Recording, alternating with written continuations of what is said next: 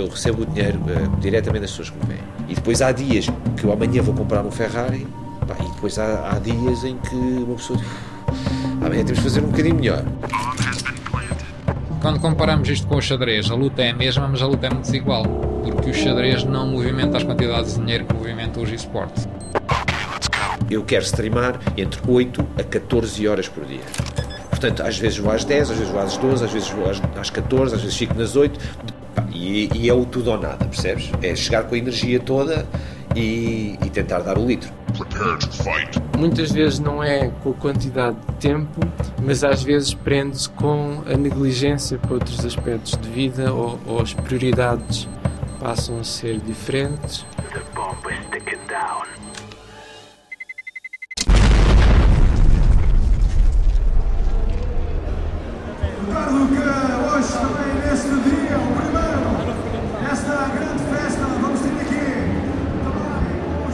Centenas de pessoas à porta da Lisboa Games Week, a maior feira de videojogos em Portugal que acontece todos os anos.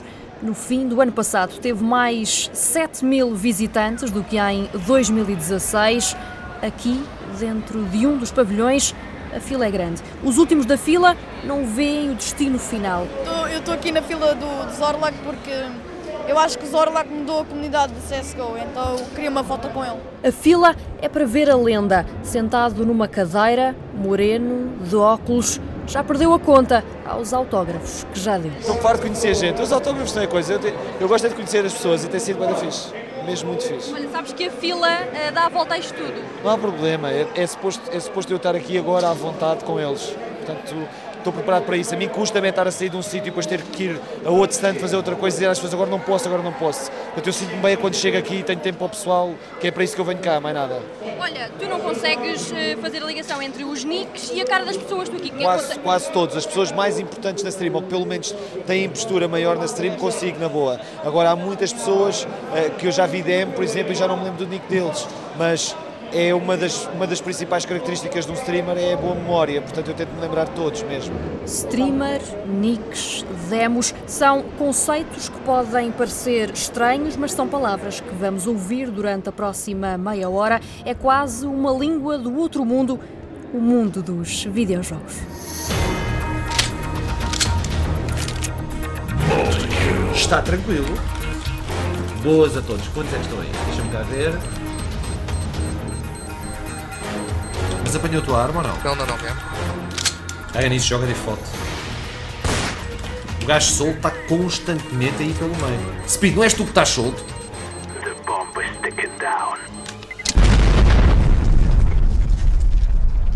Meu nome é Ricardo Souza, o meu nick é Zorlac. Ricardo Souza, 34 anos, é uma espécie de Fernando Santos, mas no mundo dos videojogos. Sou um streamer, portanto eu trabalho na plataforma que é o Twitch, portanto é um site diferente do YouTube, o YouTube é para vídeos, a Twitch é conhecida pelo, por ser uma plataforma específica para as streams. Um streamer é um vídeo ao vivo. Eu carrego num botãozinho e pimba. Pronto, tenho um mini estúdio em minha casa e as pessoas estão diretamente, durante as horas que eu estiver ali, um, a lidar comigo. Rápido, tô, tô. uma flash, outra... Bora! Por exemplo, as pessoas levantam muito, mas este tipo passa a vida a jogar, eu quase não jogo. Eu quase não jogo. Eu normalmente vejo pessoas a jogar e ensino essas pessoas a jogar criticando o que eles estão a fazer. Eu sou avaliado diretamente pelo sucesso deles, não pelo meu sucesso. Eles é que depois metem em prática aquilo que eu lhes disse e eles é que dizem se funciona ou não e eles é que vão dizer ao vizinho pá, não, não, não, tens que ir falar com ele, etc. Exatamente. Exatamente. Então, T-main, dois T-main, dois T-main. Quantos, quantos da T-main? Dois T-main já levaram. Tá bom? Hello, to see you this evening. Bye bye. As pessoas que me veem têm-me no quarto as horas que quiserem. Ligam ali o monitor, ou um tablet, ou o segundo monitor, ou o que for. Eu sou uma companhia direta, porque eles falam diretamente comigo às vezes que quiserem. Eu sou uma companhia, do género, estou ali sozinho no quarto, agora quero ter ali o Zorlac comigo. Eles metem e têm. Ricardo Souza começou como jogador no mundo dos videojogos, no mundo em que há pessoas que ganham a vida a jogar e são comprados por equipas profissionais, tal como acontece no mercado de transferências do futebol. Já lá estão dois. Mas no mundo dos videojogos Há também jogadores ocasionais que pagam para aprender a jogar melhor. Podemos smocar, podemos smocar. Eu vou smocar o. Eu vou smocar o bolso. Zorlak é um explicador de videojogos a partir de casa. Eu recebo o dinheiro uh, com, uh, diretamente das pessoas que me veem. Pode ser um dia bom, pode ser um dia mau.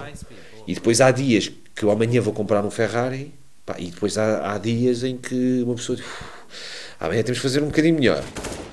Um bom monitor para jogar CS custa acima de 250 euros, o monitor que eu tenho custa 600. Recordo que hoje também neste dia, o primeiro, esta grande festa, vamos ter aqui, grande, grande arena S-Bar da Federação Portuguesa de Futebol. Na Lisboa Games Week, a feira dos videojogos, há agora centenas de olhos postos num dos grandes ecrãs. 0-0 para já neste primeiro jogo aqui no Lisboa Games Week, na Allianz Cup, numa organização da FPF, ao primeiro torneio para 2018. Muitas surpresas vão, vão chegar em breve.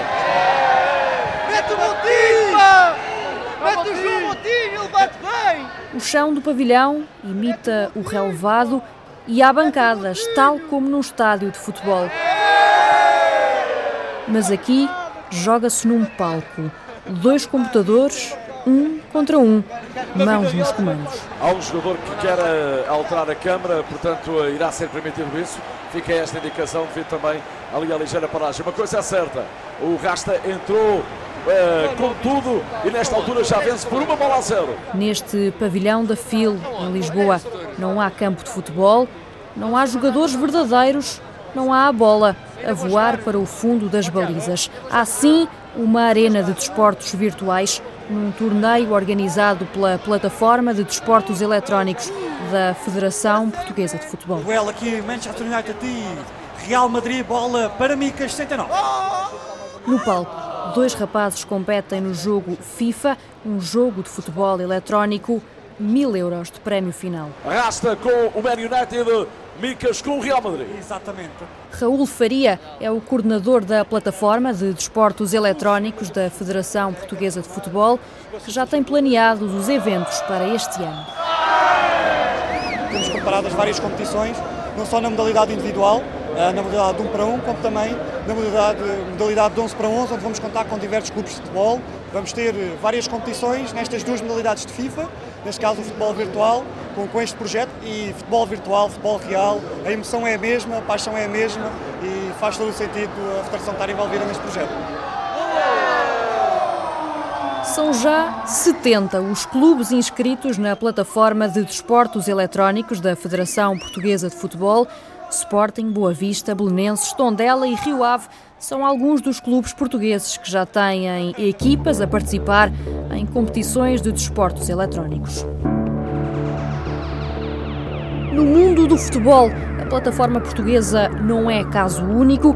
Na Holanda, em França e aqui ao lado, em Espanha, também as federações de futebol já estão no mundo dos desportos eletrónicos com jogadores a competir profissionalmente. Em todo o mundo, o FIFA tem mais de 21 milhões de jogadores contabilizados pela empresa norte-americana que desenvolve o jogo.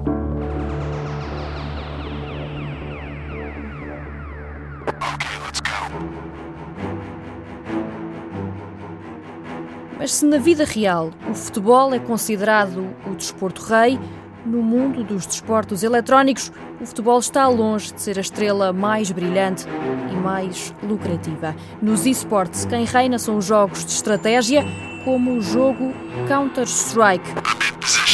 No ano passado, deu mais de 19 milhões de dólares em prémios nas competições mundiais, mais 2 milhões do que em 2016. Se participar num torneio de FIFA, o jogo de futebol virtual pode valer prémios de 160 mil dólares. Participar num torneio do jogo de estratégia Counter-Strike significa levar para casa prémios de 500 mil dólares. Unstoppable. É neste jogo, no Counter-Strike, que Zorlak, o Ricardo Souza, ensina a jogar. Eu vivo diretamente a comunidade. Eu trabalho para eles diariamente e são eles que me pagam tudo aquilo que eu tenho. Tudo.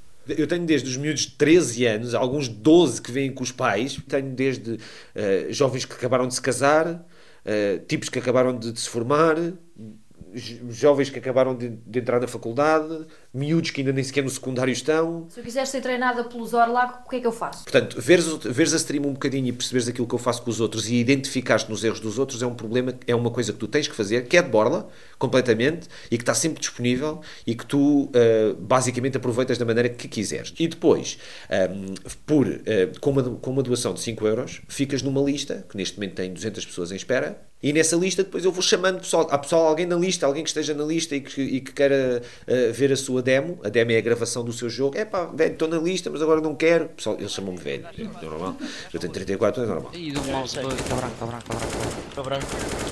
Está em cima? Estava em cima, pode ter 8 saltado. HP, Estava 8 em cima, HP. Mas apanhou a tua arma ou não? Não, não, não, minha arma está.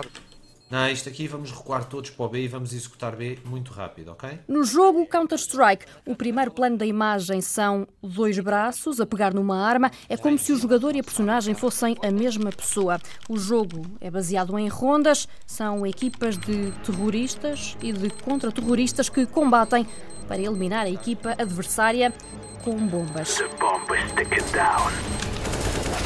São dois, dois, dois ruínas. Mais um obra. ruínas. Um para um, bomba para ti. 61. É este jogo, Menos 60. o Counter-Strike, que é considerado o responsável pelo início dos desportos eletrónicos. What?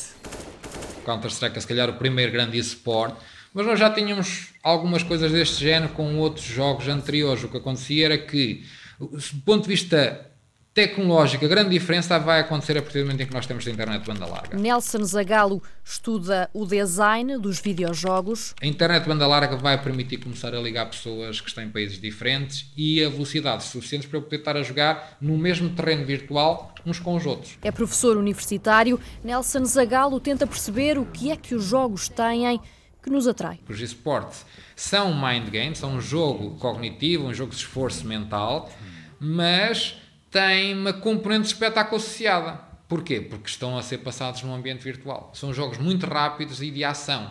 Estamos a falar em centenas de movimentos em um ou dois minutos. Sim, centenas de movimentos, muita ação, muita dinâmica. Aliás, ultrapassa claramente a maior parte dos jogos esportivos que a gente tem na realidade. Porquê? Porque não é só os movimentos dos jogadores, é os movimentos de todo o cenário à volta daquilo. Que está desenhado para quê? Para que quem está a ver sinta constantes recompensas visuais e sonoras do, do ambiente de jogo. We have lost objective Duff. Enemy scarab active. Okay, we're retasking the UAV. Request received. Drone package is on the way. No ano passado, os prémios oferecidos em competições internacionais de esportes ultrapassaram pela primeira vez os 100 milhões de dólares. 17% deste valor foi oferecido só em prémios do jogo Counter-Strike.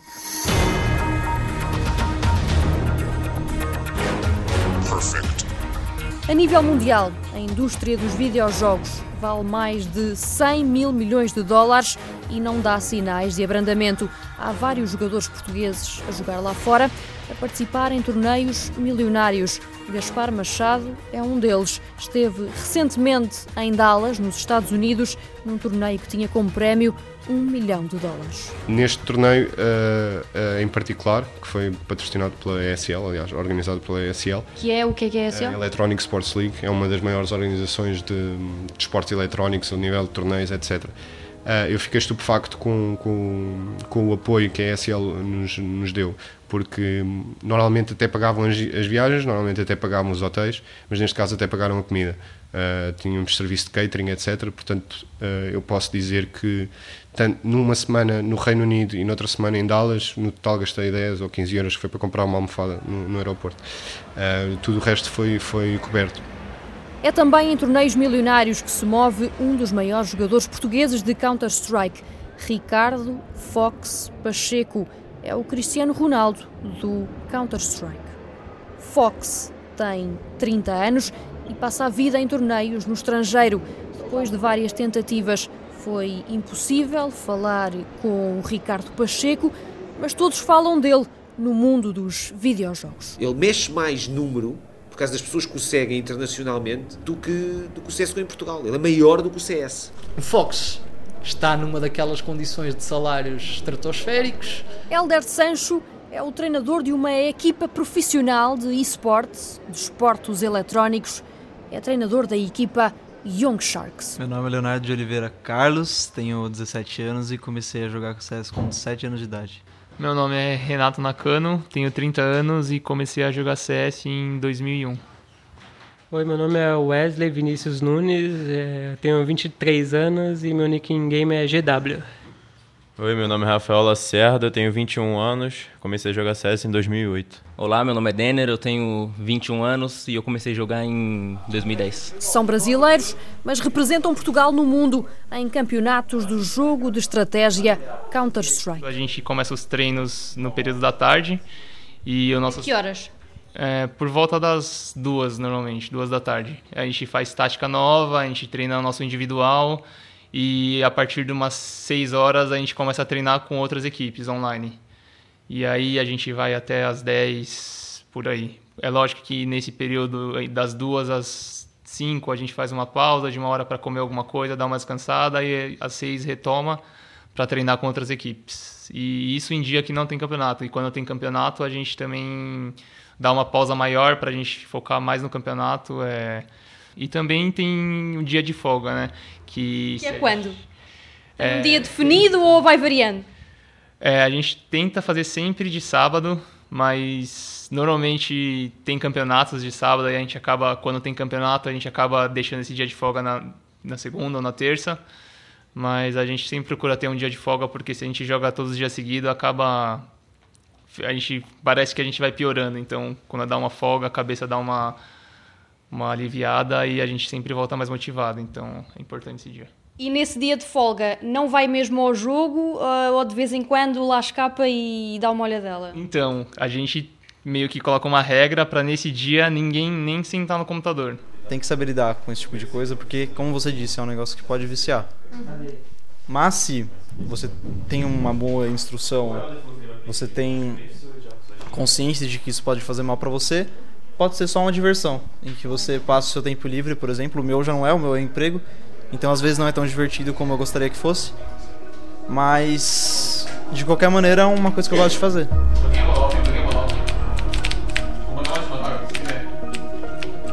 Dois, dois Olaf. Dois Olaf, dois Olaf. C4 sozinho na boca, Nak. C4 sozinho. Dois queda, dois queda. É uma sala despojada com um pouco mais do que um sofá e as cinco mesas em que estão sentados os tubarões, agora alinhados junto à janela. Banguei, banguei.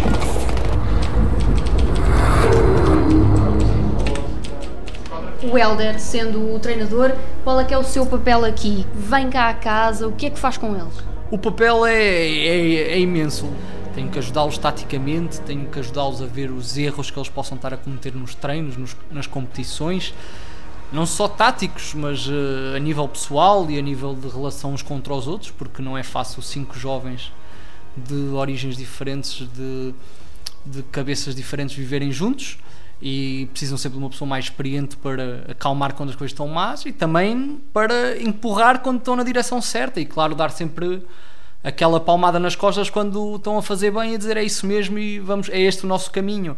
Uh, mas depois, obviamente, tenho a parte tática do jogo, tenho que ajudar o nosso capitão NAC e cada um dos jogadores individualmente a trabalhar. Uh, tenho também toda a parte do agendamento dos torneios, da participação nos eventos, dos convites. Na sua vida, como é que isto começou? Numa altura em que não se pensava que isto uh, poderia dar dinheiro, muito dinheiro, e que poderia ser uma via completamente profissional. Portanto, eu comecei a jogar CS, estava a acabar o meu 12 ano. E eu era jogador de futebol, digamos assim. E pensava eu que ia fazer uma carreira por aí. E tive uma lesão grave que me atirou para uma, não digamos uma cadeira de rodas, mas muletas durante vários meses. Tive um ano sem poder fazer desporto. E eu não tinha nada para fazer. E a lesão foi perto do verão enquanto todos os meus colegas estavam na praia, na piscina, no rio, onde quer que seja, eu tinha que estar em casa. Como eu não tinha nada para fazer, eu comecei a jogar. Uh, durante esse tempo todo que eu joguei, sempre fui uma pessoa extremamente competitiva. Qualquer coisa tinha que ser para competir. Descobri que havia competição no jogo e isso atraiu-me logo imediatamente e comecei a competir. E como qualquer competição que uma pessoa se meta no início, comecei a perder. Era impossível ganhar, havia quem tivesse mais experiência do que eu quando comecei a ganhar o gosto e a ver que tinha potencial para chegar lá em cima, dediquei mesmo a sério e consegui chegar. Agora, estamos a falar numa altura em que eu comecei a jogar e, e, e se calhar viajava o país inteiro, fazia 300 km de carro, ou 400 ou 500 km de carro para jogar, para disputar um- uns monitores de 100 euros, talvez, prémios pequeníssimos. Entretanto, o jogo começou a crescer, so- sofreu um, um mini boom, vamos lhe chamar um mini boom.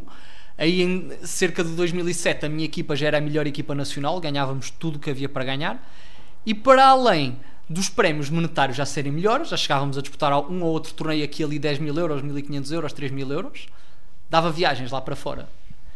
É assim, eh, eh, ainda não era o mundo que é hoje, mas viagens lá fora já era interessante. Poder ir aos Estados Unidos, à Rússia, à Suécia. Tudo pago. Tudo pago, nunca paguei nada. Fui para a Califórnia no verão, a Cali- Califórnia no verão, pude, pude ficar num, num hotel Marriott, em que na altura as equipas portuguesas eram bem fraquinhas. Fomos para lá uma semana, fomos eliminados no primeiro dia. Tivemos os outros seis dias de férias.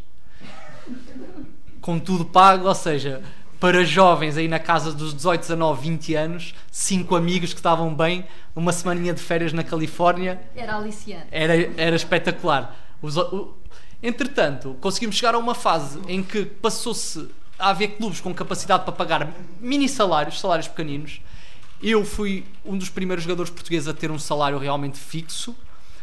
Eh, Eu e outro jogador, um- até eu o jogador que é mais, o jogador mais famoso português, que ainda hoje joga, fomos os dois primeiros a ter salário durante um largo período de tempo. Quanto é que ganhavam? Na altura, o meu primeiro salário foram 200 euros por mês. Um mini salário, digamos assim, não é? Mas nunca tirava só isso porque havia a premiação dos eventos, havia aqueles acordezinhos por fora de patrocinadores para usar a roupa deles, o rato deles e o equipamento deles. Então sempre dava para tirar mais algum. Eu sei que há jogadores que têm salários mensais fixos de 25, 30 mil dólares por mês. E se for um dos bons jogadores, como por exemplo o exemplo do Fallen, que é um dos melhores jogadores do mundo, que é brasileiro, ou seja, ele ganha se calhar 25 ou 30 mil mensais de ordenado, tira mais uma quantia igual de streaming. Em Portugal, muito longe desse nível, mas a um nível para uma pessoa ser profissional a full time. Posso flashar esse ó. Dobrando queda, dobrando queda. Tomou queda arma, tomou queda dois. Dois queda, dois queda. Quem faz dos videojogos profissão não arrisca dizer quanto pode ganhar um gamer. Mas no caso da equipa Young Sharks, a equipa que representa Portugal nas competições internacionais, esta equipa tem um patrão. Chama-se Bitzer, é uma agência de esportes ou de esportes eletrónicos. João Duarte é o diretor executivo. As marcas estão-se nas tintas, se é desporto eletrónico, se é youtubers, se- o que seja o que for. Eles só estão interessados em chegar às audiências para lhes vender os seus produtos. Depois criámos um canal de TV que ainda está a dar os primeiros passos. Estamos a dar o primeiro passo em todos os projetos, que é a Bitzer TV. E portanto é um bocado, queremos ser conhecidos quase a Sport TV dos desportos eletrónicos. Como é que vai funcionar? já está a funcionar, portanto tem de segundas, terças, quartas e quintas tem dois jogos em direto, de um campeonato que também é organizado por nós, mas não teria de ser, uh, chama-se a Superliga, que é outro projeto da Bitsa, que é a organização de competições, e paralelamente estamos a apoiar e estamos a, a trabalhar uma equipa de desporto, um clube de esportes eletrónicos, fizemos o setup chamado Young Sharks, são estes os três, os três grandes projetos, e dentro dos Young Sharks existe, vamos lançar agora a academia, e a academia vai ser qualquer miúdo, assim como anda numa academia de futebol, pode andar numa academia de desportos eletrónicos, com professores, enquadramento pedagógico, etc. É uma máquina de milhões lá fora. Por cá, a indústria vale entre 6 e 12 milhões de euros. São dados do primeiro Atlas dos Videojogos em Portugal, publicado em 2016 pela Sociedade Portuguesa de Ciências dos Videojogos, que Nelson Zagalo ajudou a fundar. Quando comparamos isto com o xadrez, a luta é a mesma, mas a luta é muito desigual, porque o xadrez não movimenta as quantidades de dinheiro que movimenta os esportes. Os esportes, neste momento, estão numa fase de grande crescimento, estão associados ao crescimento de toda a indústria dos, dos videojogos e, por isso, têm à sua volta uma quantidade de interesses e, e, de, e de investidores que estão interessados em ver até onde é que aquilo pode ir. E, por isso, não se importam de colocar ali muito dinheiro para ver até onde aquilo pode ir. Por isso é que nós temos pessoas a ganhar milhões, a ganhar isto, a ganhar aquilo, porque há muito dinheiro a entrar. Não quer dizer que aquilo esteja a gerar realmente todo aquele dinheiro. Isto é a mesma coisa que, que as tecnológicas, que as startups, que, que tudo. O que é que acontece? Nós temos uma quantidade de investidores e eles andam à procura de coisas em, onde investir. E aqui é um potencial, é um potencial domínio de grande crescimento, por isso eu vou pôr 500 mil com a esperança de conseguir 5 milhões.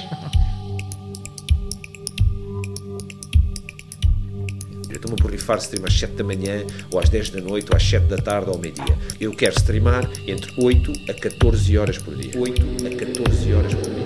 8 a 14 horas por dia. A partir deste ano, a dependência dos videojogos vai entrar na lista de doenças da Organização Mundial de Saúde. Sérgio Carmenates é um dos psiquiatras que, no Hospital Santa Maria, em Lisboa, acompanham jovens dependentes dos videojogos.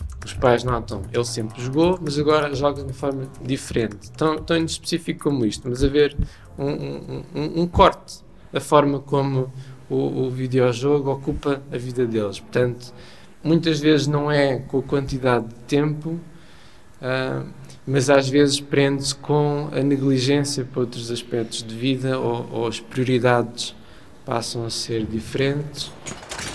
We have taken objective Charlie. Sérgio Carmenates faz parte do núcleo de utilização problemática da internet, que existe há quatro anos.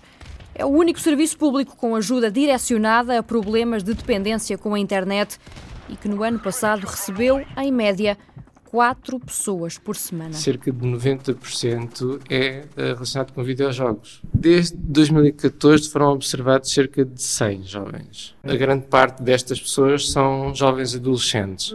Quase a totalidade são do sexo masculino. A média é por volta dos 19, 20 anos. O pararem de jogar, o alguém, alguém lhes dizer que têm que parar de jogar, muitas vezes já foi mais do que feito pelos pais e portanto não não não é específico uh, e, e não é e não é não seria novo estar uh, a ter esse tipo de, de, atitude e de postura.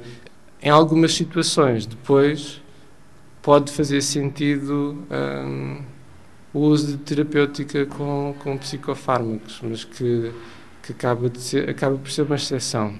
E, e o que é que fazem esses medicamentos? Esses medicamentos não têm não, não estão uh, indicados para o uso problemático de internet, ou seja, muitos destes medicamentos estão indicados para comorbilidades que se, uh, que se tornam evidentes uh, no acompanhamento, nomeadamente sintomatologia depressiva, sintomatologia ansiosa, é o mais frequente. Mas o psiquiatra esclarece. Jogar, por exemplo, 14 horas por dia, não é sinónimo de dependência dos videojogos. O tempo é um dos aspectos que, que, que chama mais a atenção, né? a quantidade de tempo e esta dificuldade de parar. Provavelmente o, exemplo mais paradigmático são os jogadores profissionais que jogam 14 horas ou talvez mais antes de uma competição, mas que o fazem de uma forma organizada, que não destrutura a vida e, pelo contrário, até uh, não se nota, por exemplo, alterações do sono. Uh, portanto, pegar no tempo para determinar se é normal ou se não é normal uh, é muito inespecífico. Enemy Scarab active. Os videojogos podem resultar em doença, podem ser uma forma de vida, podem servir para passar o tempo ou ainda podem ser uma forma de aprender. Conceição Costa é professora na Universidade Lusófona e liderou um grupo de investigadores que analisaram estudos científicos sobre o uso de videojogos como ferramenta de aprendizagem. Pode-se uh, aprender até mais 28% com os videojogos, portanto, com uma abordagem, com uma aprendizagem baseada em, em, em videojogos, do que com o método tradicional. Quando se está a jogar um videojogo, está-se imerso, está-se perante um conjunto de desafios, tem-se feedback imediato e, curiosamente, até quando falhamos, queremos voltar a jogar, certo? Num bom videojogo existe sempre a possibilidade de eu disparar ou não disparar e ir por um outro caminho. E, portanto, quando isso acontece, eu estou a tomar decisões, do ponto de vista às vezes moral, ético, etc., de como é que eu resolvo problemas. Em Portugal há mais de uma mão cheia de cursos universitários ligados diretamente aos videojogos licenciaturas em design de videojogos, mestrados em desenvolvimento de jogos digitais.